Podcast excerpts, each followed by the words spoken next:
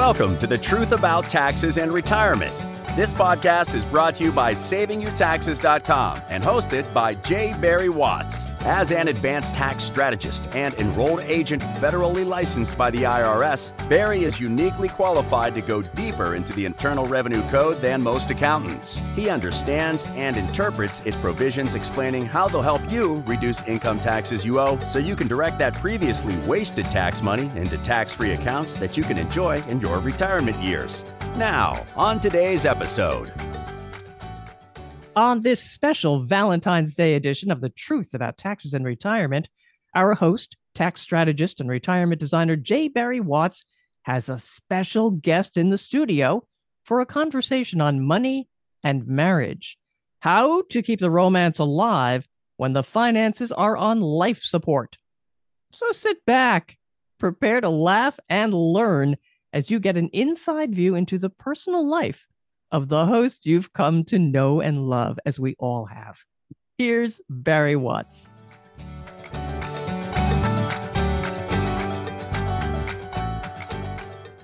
Well, thanks so much, Patrice. Today is a great day. It's great because we're alive.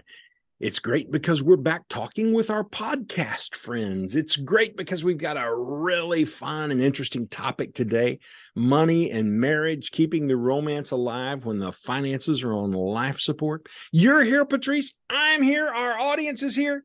And we've got a really, really special guest today. This is your first time to meet her, in fact. And it's the first time for our audience to meet her as well. And it's her first time to ever be on this podcast or any podcast for that matter. This is the mother to my precious daughters, my beloved wife, Kelly Watts, is on the podcast today. Baby, welcome to the truth about taxes and retirement. Yay, Thanks. Kelly! Yay!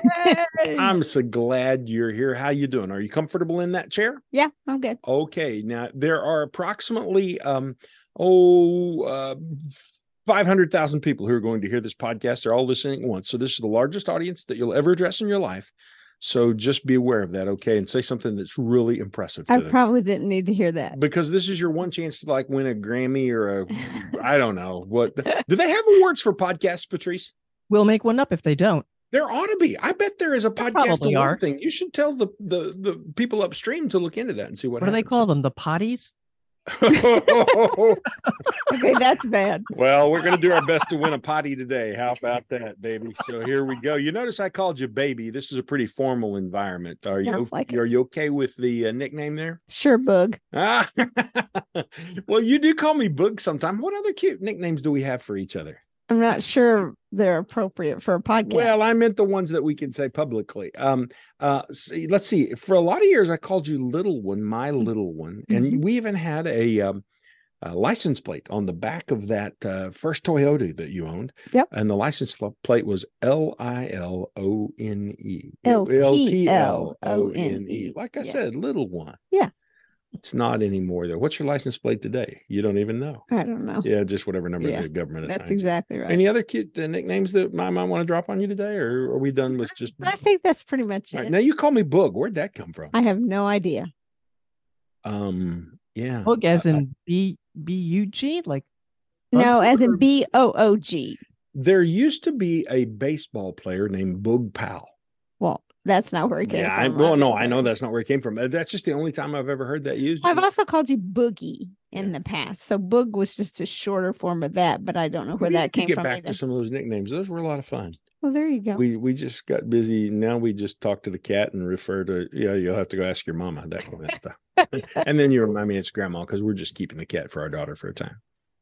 Well, Kel, introduce us to yourself. Tell us a little about you and what what you're all about, where you've been, what you've done. Just help our audience to know who you are.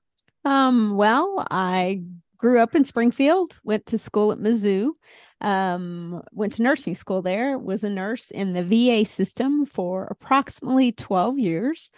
Um, loved working with the veteran population, loved the little old men. We bonded well together. Um, only quit that to be a stay-at-home mom after we got married and had our first daughter. And never looked back. I actually sub nursed a little bit in the school system when the girls were in school. I um the regular school nurse was one of my good friends, and so she'd call and I'd step in for her when she needed to be off for a day or something. But other than that, nursing kind of took a side note um, until you decided that the girls needed to be raised on a farm. At which point, farming and nursing are very, very similar. And so I stepped into a lot of the day to day farming chores because that was just something that my skill set worked with. So, uh, people who are listening, uh, and by the way, there there are lots of them, so they may not even know where Springfield is. We're in Springfield, Missouri, right in the heartbeat uh, of the USA, in the central part of the United States. But uh, they may think farming is, uh, you know, thousands of acres and big combines and uh, wheat fields. and in your case, the kind of farming you're doing is taking care of what? Is 85 acres, taking care of about 40 cows, about 50 goats. Um, we've had llamas in the past. We've had potbelly pigs. We've had regular pigs. We now have chickens and ducks, a couple of horses, a donkey, uh, a couple of livestock dogs, some cats. Am I missing anything? Yeah, I'm sure you are, but I don't know what it would be off the top of my head. So, yeah, that's so you are the it. farm girl, but you didn't grow up farming at all. Oh no, not at all. Don't know anything about it. No, no. Grew up in the city. But it's a lot like nursing. Yeah, very much like nursing. Very, very interesting. We've probably got nurses who are listening today who may find that interesting. They may want to go buy farms now that they found out that the skill sets uh, cross over. So, so Kel, tell us about the family of origin you grew up in, and specifically money in that family. Just kind of tell us about how you grew up. Well, growing up, I thought we were middle income. We actually probably were lower middle income. Um, it was just the school I went to in the neighborhood I lived in. We were very much the average citizen there. Um, so I didn't really realize that we didn't have much money. Um, my mom stayed home with us girls. My dad was a factory worker. And uh, when my little sister got to be kindergarten, I guess, then my mom went back to work as a medical transcriptionist. And she continued working doing that until just last year when she retired at the ripe young age of 86. Um, so anyway, I was raised with a hardworking family. We had a garden, we worked hard, we mowed lawns when we were young. I helped my dad roof houses. Um, we just it was all about you just got out there worked and you made money and you got by. Um, never tons in savings or anything, never big extravagant vacations or anything like that. Um, we just kind of lived day to day and you hung out with your family and your neighborhood friends. Very, very interesting. I grew up similarly but different. Um, I grew up on the farm, and um, my parents didn't have a lot of money. Mom had gone back and got a teaching degree after I was in uh, oh, upper elementary school, and I think her first teaching contract was something like twenty five hundred bucks a year or something like that. It wasn't a lot of money. Um, dad raised uh, raised pigs. That was the way you used to pay for things is you'd raise pigs because they'd do it all on their own. You just buy these sows, turn a boar in with them, and uh, give them a hundred acres in the middle of the woods, and they'd go down and build their own nest, have their babies, and bring them back up later. And that's the way Dad paid for our farm. I recall that. And so he would do odd jobs, things of that nature. Really, before he developed his profession, uh, before he even got to that, when I was a kid, uh, Mom and Dad uh, as I started high school, they built a dairy barn and bought a herd of dairy cows, and we started milking uh, twice a day, every day. And that was true for many, many people in the part of the world I grew up in. That was that was most conventionally how people probably made a living. Um, so, mom and dad didn't ever have a lot of money. Uh, a, a testimony to that would be, for example, when we would go on vacation, like to to Washington D.C., uh, we would take a cooler and um, the ice in the cooler was gallon milk jugs full of Kool-Aid. And they would buy bologna and put in the cooler. And uh, you know apples and i don't know what other kind of products we'd have but w- instead of eating at restaurants we would eat out of the cooler. And for example i remember uh, another thing that happened when my grandparents would come to town uh, to springfield. They lived 40 miles away and you know that might as well have been 400 miles away uh, at that point in time. But when they would come to town they would bring cheese and crackers with them because they couldn't afford to stop and eat at one of those expensive restaurants. So, uh, and right now, our audience, by the way, is rolling their eyes saying, This is the craziest thing I've ever heard of. Well, this is really who we are at a fundamental level. My, uh, my parents had a little saying that I think my mother got from her parents uh, about things, and it it went this way. It said, uh, "Use it up, wear it out, make it do." Or, Kel, can you finish it? Do without. Use it up, wear it out, make it do, or do without. So that's just the way we did it. Our clothes were darned and repaired and stitched up and passed down from the older kids to the younger kids it's just the way we lived in those particular days. It certainly isn't how uh, America lives uh, these days. In fact, it's not how we live anymore. Um, how would you describe how we live today, Kel? And and uh, um, about money, not in our family of origin, but in the family that you and I have together. Oh, I mean, we don't want for anything. Mm. Um, I would say we spend fairly freely, but that's not totally true. Um, especially you, well, you want more expensive things than I probably want, but you mull over them a long time and it takes you a long time to make that decision to go ahead and spend that kind of money. Like your new tractor that you just well, bought. yeah, that was kind of like an expensive deal. Okay. That's the most expensive vehicle I've ever bought. But the point is, you've been needing a new tractor, but it took you a couple of years to actually make that step and spend that kind of money on a tractor because you already had a tractor. So it went back to that use it up, wear it out kind of deal. It was like, well, this tractor still works and I can make it keep working, but you're also getting older and you need to be doing less physical labor. So you needed a bigger, better tractor. So, but it took you a while to decide that. My feelings are still kind of hurting about the money we spent on the tractor. In fact, I was on a call earlier today with a guy in Topeka, Kansas, and we were talking about the cost of the new tractor and how it set me back. And uh, yeah, but yeah. think how nice it was oh. this morning in the cold, yeah. putting out hay yeah. for the cows when you had a tractor with heat. I had the heater on one side and I had the AM, FM, Bluetooth to my phone on the other side and i had i'm sitting in a chair that's cushy air ride and i had my wife outside cutting open the cutting open the twine on the bale of hay for the cows. It was a hmm. perfect setup. Yes something's wrong with that picture but you're a great woman kelly watts. Yeah. You're a great woman. You really really are. your butt won't fit in the buddy seat. Yeah it's uh the size has its advantages so when we first got married, I don't know if you remember this a million years ago. How, how long ago was that? It'll be 28 years in the spring, 28 years in just a couple of months. Yep. So when we first got married, we lived outside of Little Rock, Arkansas, between Little Rock and Hot Springs in a little town called Benton. We actually, that was where my work was. We actually lived in a little neighborhood outside there called Haskell down on the Saline River. So we may have some listeners in uh, uh, Arkansas who will hear that and know exactly where we were at in Haskell. In the early years, when we first got started, though, I don't know if you remember this, but you were working as a nurse in the VA system, and I was trying to get my career started in the financial management system. You start from scratch, you don't have any clients, you don't have any way to make any money. And so you supported us. Do you recall that? Oh yeah, I remember. Yeah, the the check came totally from you. And then I remember one of the first things I needed to do was buy a new computer system. Now, people will laugh about this. Do you remember that first computer I bought? It was huge. It was huge. Yeah, it took up a lot of space. And do you know what it cost? No, uh, no, I'm not. Five thousand dollars. More than I was. We spent five thousand dollars on that first computer, and all it would do was manage a database and I normally can tell you the name of the database and it escapes me right now. But all it would do literally was put names and addresses in and would help us to address envelopes. And we spent 5,000 bucks on that. But we had to do it in order to get us started. So we were living on your nursing salary.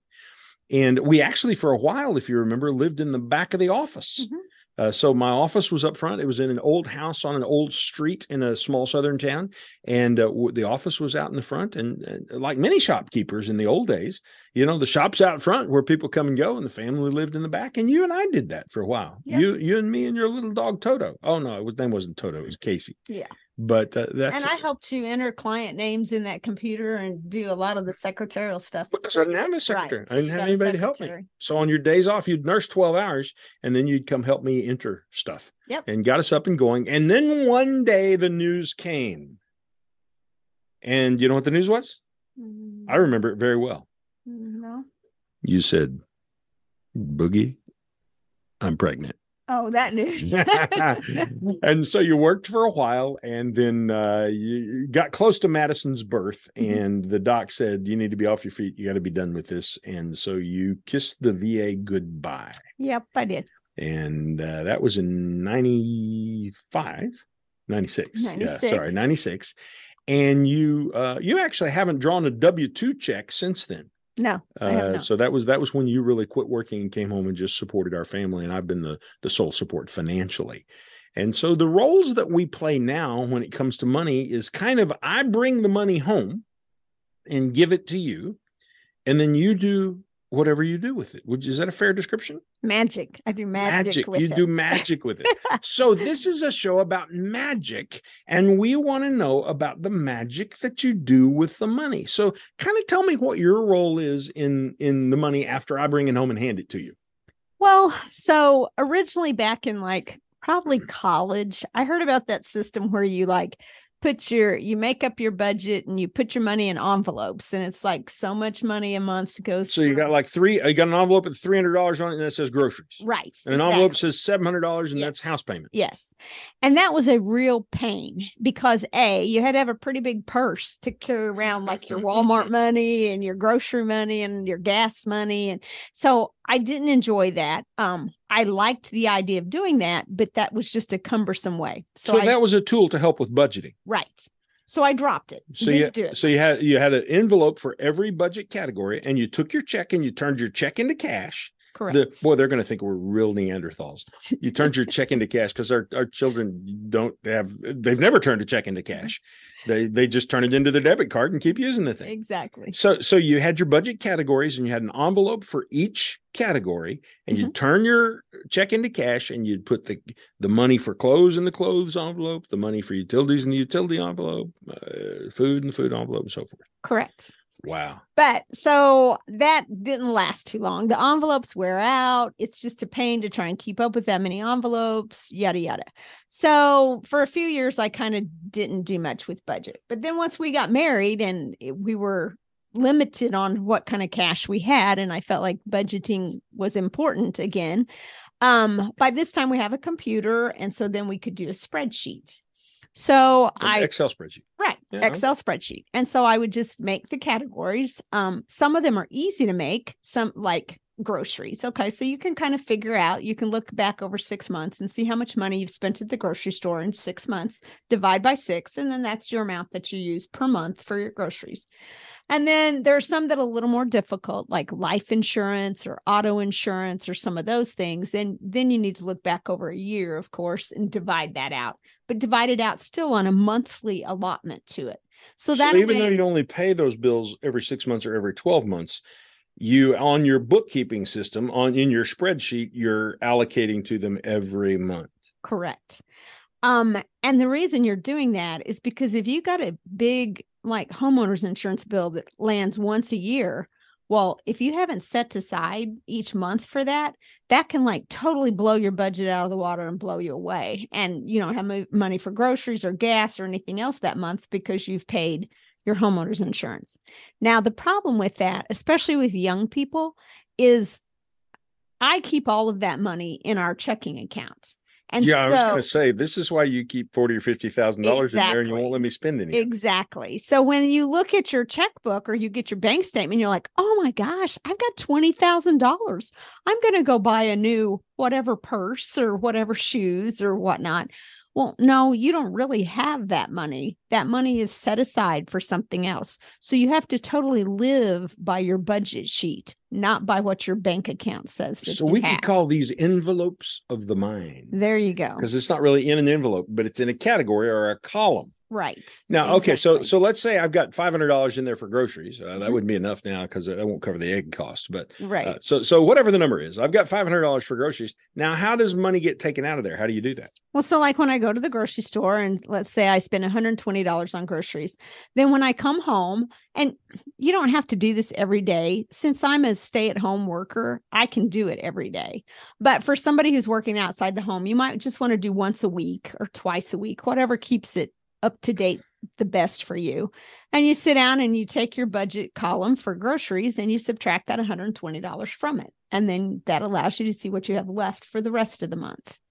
Um, then at the end of the month, there's a couple of ways you can handle it. If you've done really well and you have some extra grocery money left, depending on what's coming up, sometimes I just leave that money there and add it in to the next month. Like if Thanksgiving's coming and I know we're going to be hosting, so I'm going to be buying extra food, well, I'll leave that money in there because I'm going to use it.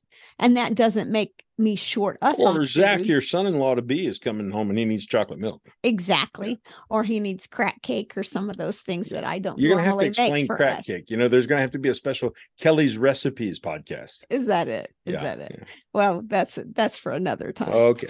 But anyway, so uh, you can either do that or you can take that money and put it in a, one of the other accounts. If you're routinely spent well, A, if you're routinely spending less on groceries than what you're budgeting, it might be time to take back a little bit off of that budget. So instead of $500 a month or whatever you said, you might go to $450 a month and take that extra 50 and you could add it into what you're saving. Or if you notice you're running short on your clothing budget from what you need, you could add it into there. Or if you're running short on your gas money, you could add it into there. So it takes a little while to get that all worked out to where you've got real numbers that are workable in each column. And if I want a shirt, what do you do about that?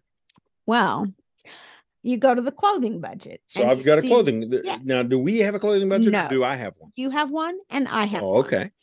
Um, the reason we do that is you like more expensive things than I do. Mm-hmm. So I have my own because I can go buy several small things out of mine. Well, six two two fifty five one one ten. You know, I, that's there's a little difference. So I'm yeah, but I'm still I'm cheap, and uh, you like nicer things, so you have your own. So it takes you a little longer to save up but you also don't go shopping very often. So when you go, there's money in that budget for your clothes. All right. So let me make an observation here that I think is significant. First of all, you probably don't know that one of the biggest challenges that people have when they come to see us has to do with budget.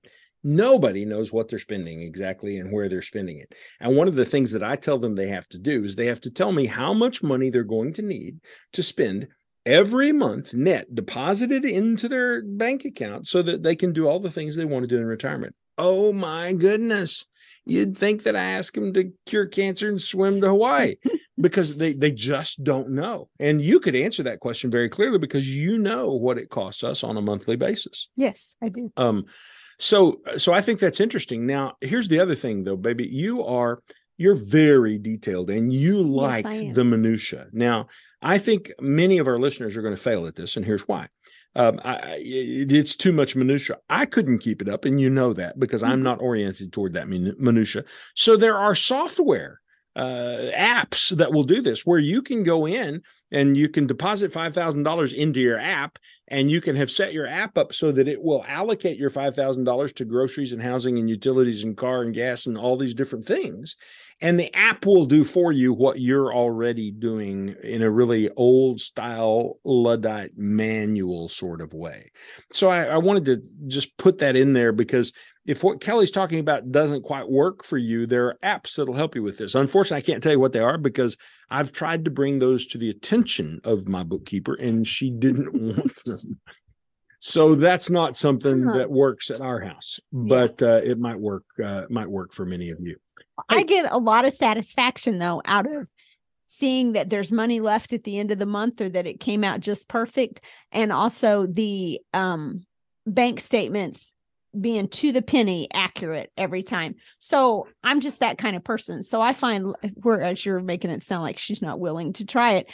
Um, it's just that I get a lot of fulfillment out of this. Whereas used to, I got fulfillment out of the surgery patient coming back and it all goes well and his blood pressure's good and I've given the pain meds I'm supposed to and I've got the IV running what it needs to be and all that sort of thing. Well, that piece is gone and we don't do that with goats and cows. So this allows me to do something that that skill set works with and is still I feel like important to the family.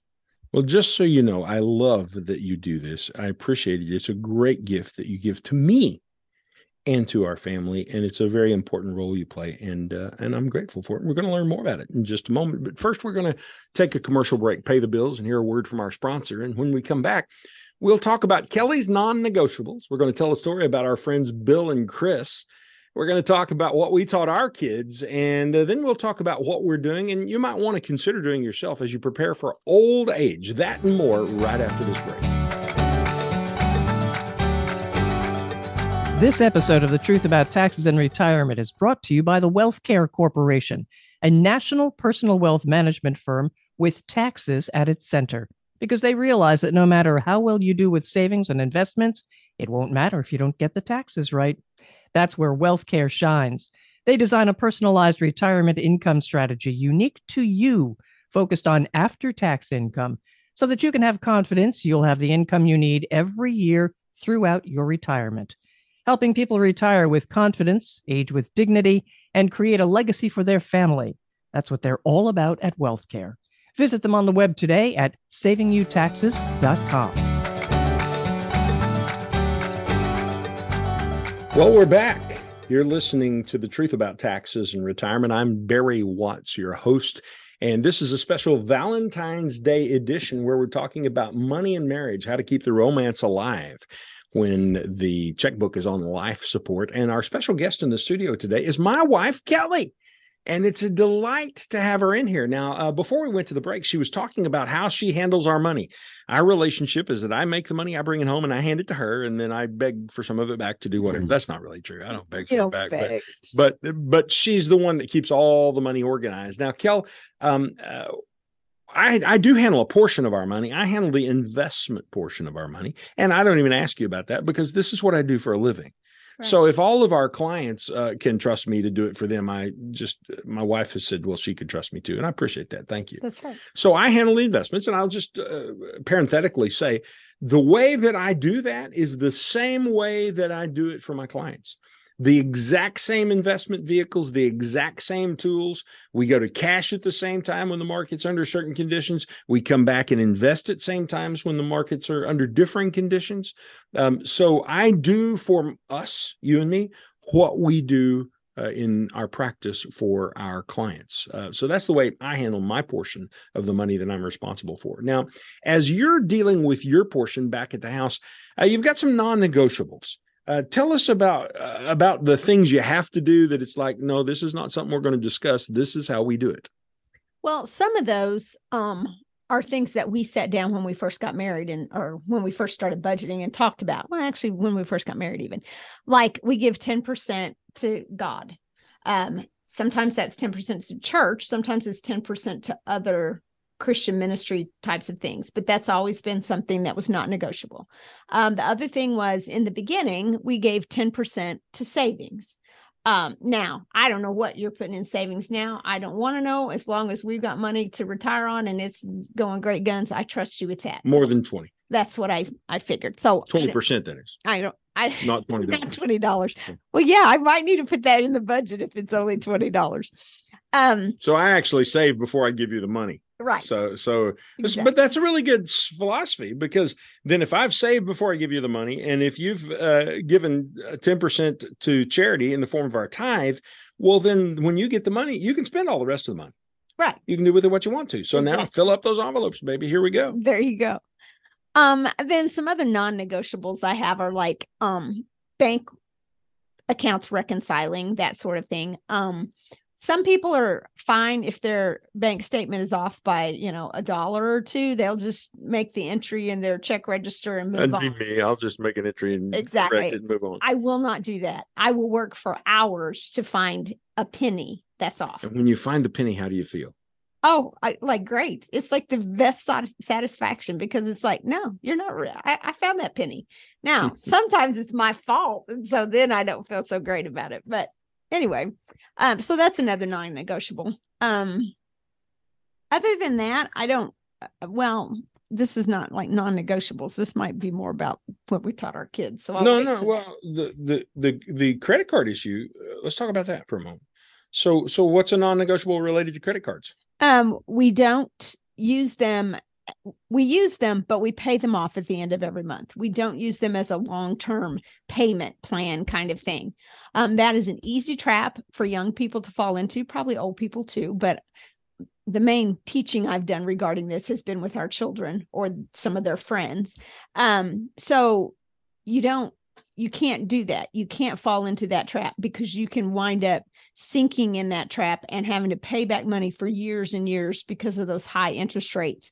And it's going to wind up hurting you in the long run. You have to just suck it up and do without that thing that you thought you had to have, or you have to manage to take it out of one of the other or several of the other parts of your budget to cover it so that you can pay for it. So the first month that you can't pay for your credit card, you what? You need to stick your credit card in a drawer and not touch no, it. I disagree. You cut it up. Oh, well, I was going to give you one time to right. realize One time you put it in the drawer. The second time you can't pay your credit card a month, then you cut it up. you need to cut it up. And now talk to me for a minute about needs and wants. How how do you sort through that? Well, I think if you're especially if you're married, um, you need to sit down and discuss what's important to you as opposed to what's just a fun thing to you. And sometimes couples are going to have different things that they one of them feels they need and the other one's like, "No, that's just a want." Um, so you have to have open communication and be willing to give and take a little on that just like everything else in marriage is.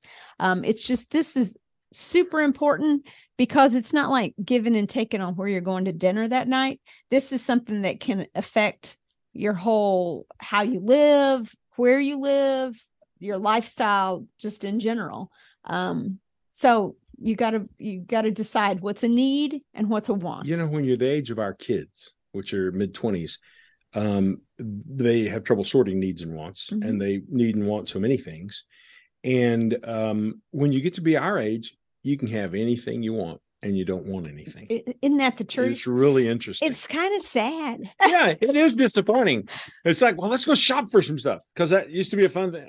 There's nothing I want. I went to uh well, this will tell you something about how I shop. I went to TJ Maxx the other day. Woo, high So- end, baby. Yeah, I know that's not your shopping style. That's why we have different clothing budgets. But anyway, so I go to TJ Maxx and I tried on a couple of things and it was like I kind of looked it all over and I'm like, you don't need this. How many times left in your life are you going to wear this outfit? And it was like, oh, what am I doing thinking like that? I'm only 60 years old. I'm not that old yet. But it was funny because when I was 30, I would have just bought three or four outfits and been like, ah, yeah, I'll wear these sometime.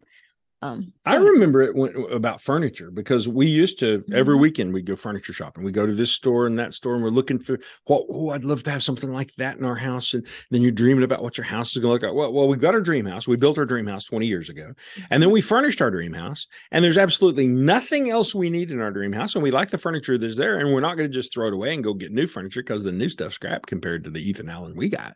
I got to buy it. Got to buy a king size bed the other day though, because Madison's getting married. There so you go. And so you replaced the little bed, the little. yeah, little full side bed with the king. Oh, okay, so So that was fun. Um, well, it's just interesting to be at the stage in life where you can buy anything you want and you don't want anything. Yep. So, uh, tell a, there's a little story that's kind of a joke. Um, we have some friends that we see often, and uh, tell about Bill and Chris. That's kind of a funny story.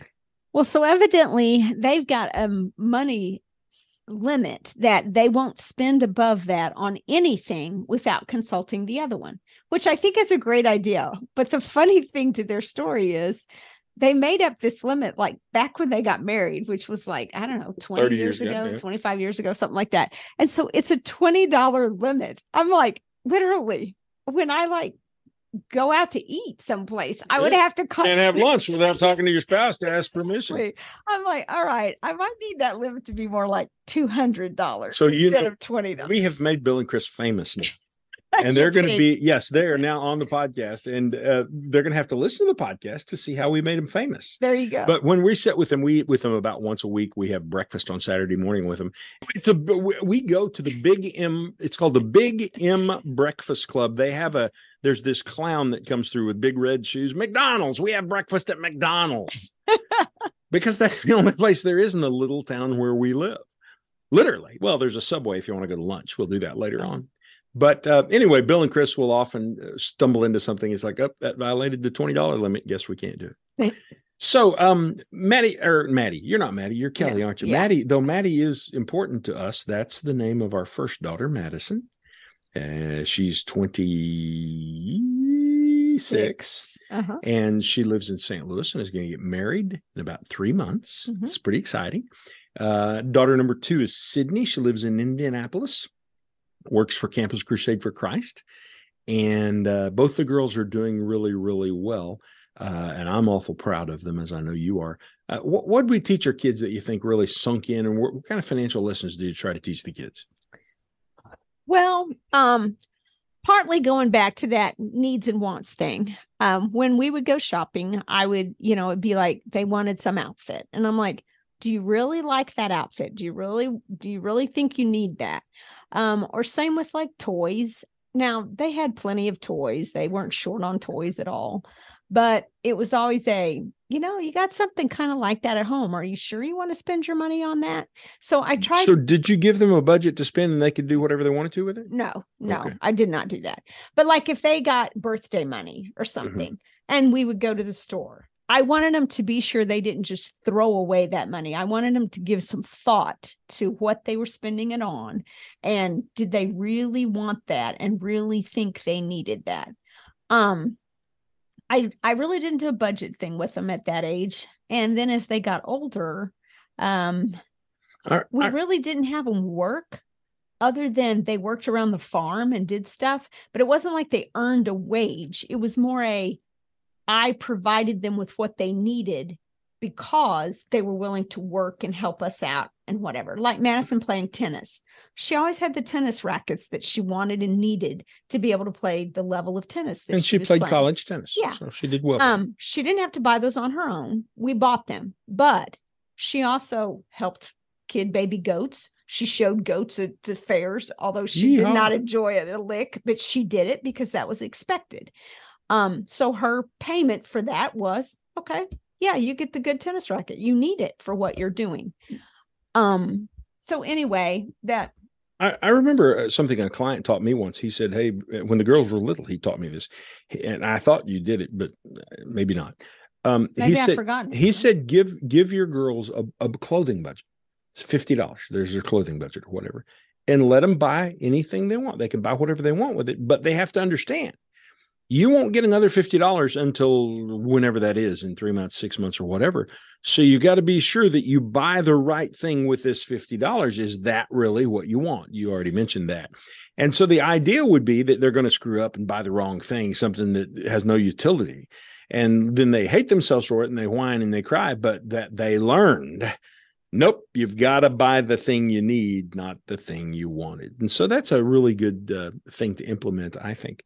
Um, when Maddie, uh, so now let's fast forward. When Maddie graduated college and got her first job, I sat her down and I presented her with a letter because I wanted her to have a written record of it. Um, but I wanted to teach her what you do with money now because she, now she's earning real money and she is earning real money at this point. Um, and so here's what I taught her. I said, okay, here's the first thing you're going to do. When you get a paycheck, you're going to give 10% to God. We believe that that is very important in our family. We believe the best way to do that when possible is through the local church.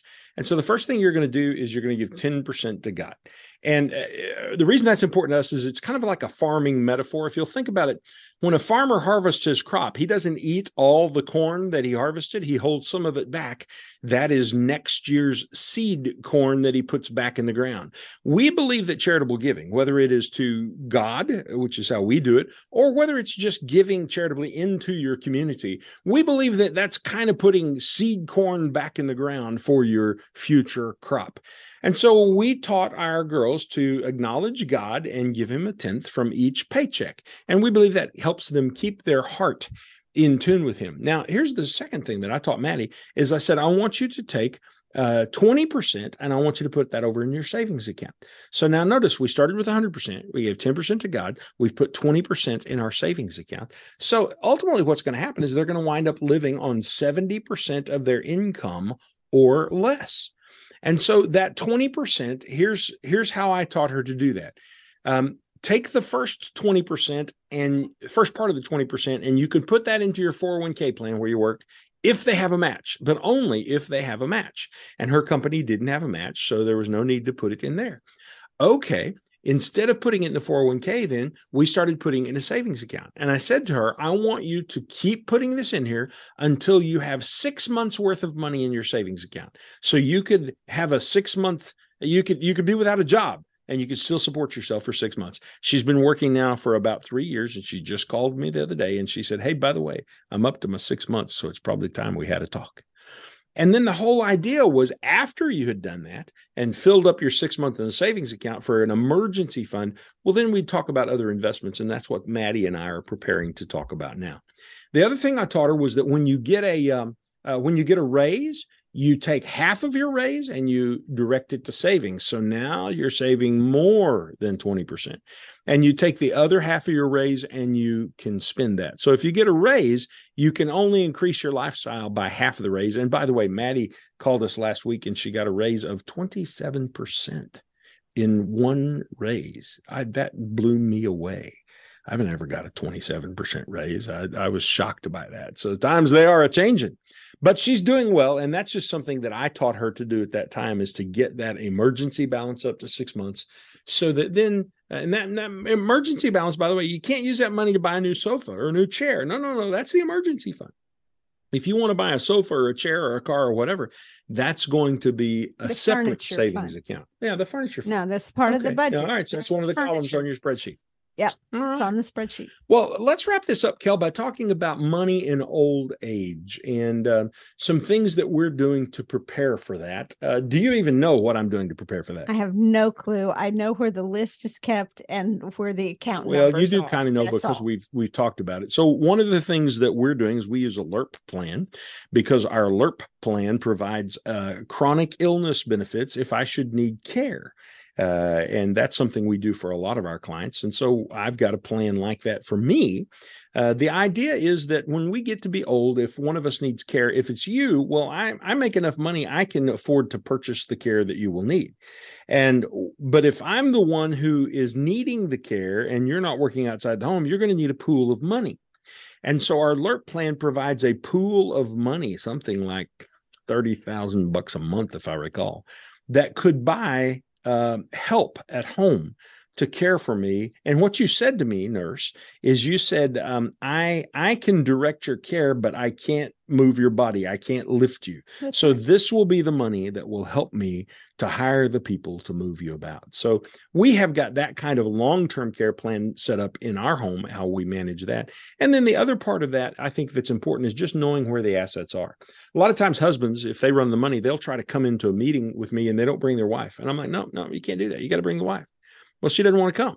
Well, I, I didn't ask if she wanted to come. We're only going to talk to both of them because nine times out of 10, he's going to die first and she's not going to have any idea where the money is or what the money is so she needs to have been involved in the conversations at least hear what's going on or in your case since i'm doing it and you're not paying close attention you know which drawer we keep all those records in and you'd know where to go get that and i even show that drawer and the files to our daughters every few months when they come in just so they uh, in case both of us get wiped out in the same airplane crash they'll know where all the records are so they know what to do uh, in the event uh, something happened to both of us.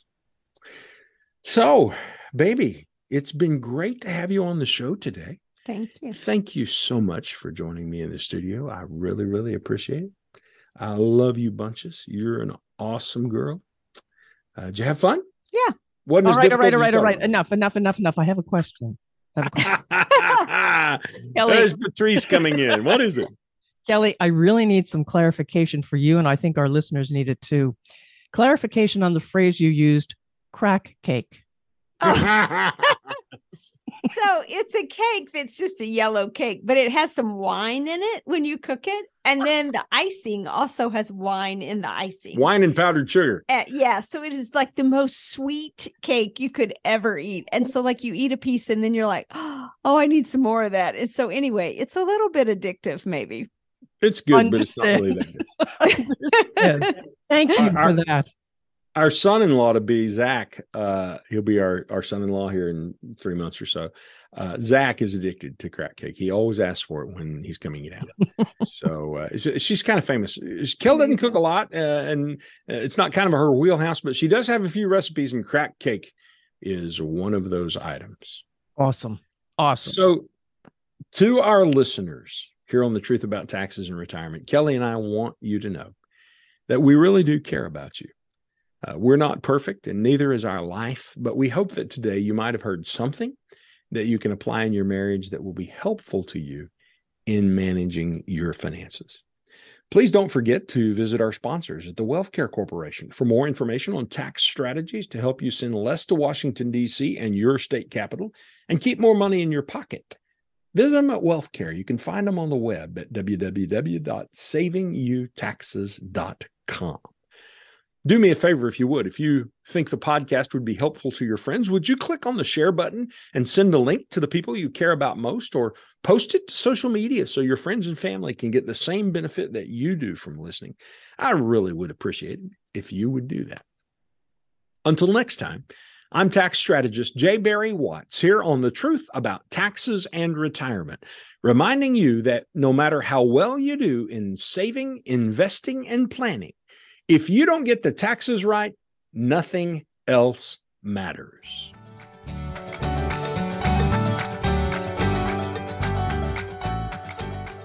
This podcast is a production of the Wealth Care Corporation, found on the web at savingyouTaxes.com. The concepts discussed are for informational and educational purposes only and should not be implemented without first consulting with your own legal, tax, and investment counsel.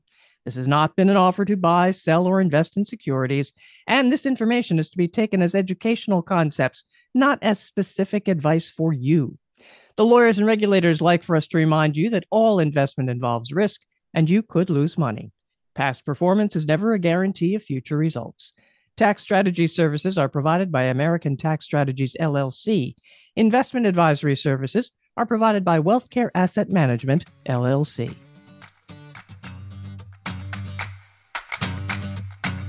Thank you for listening to the Truth About Taxes and Retirement podcast.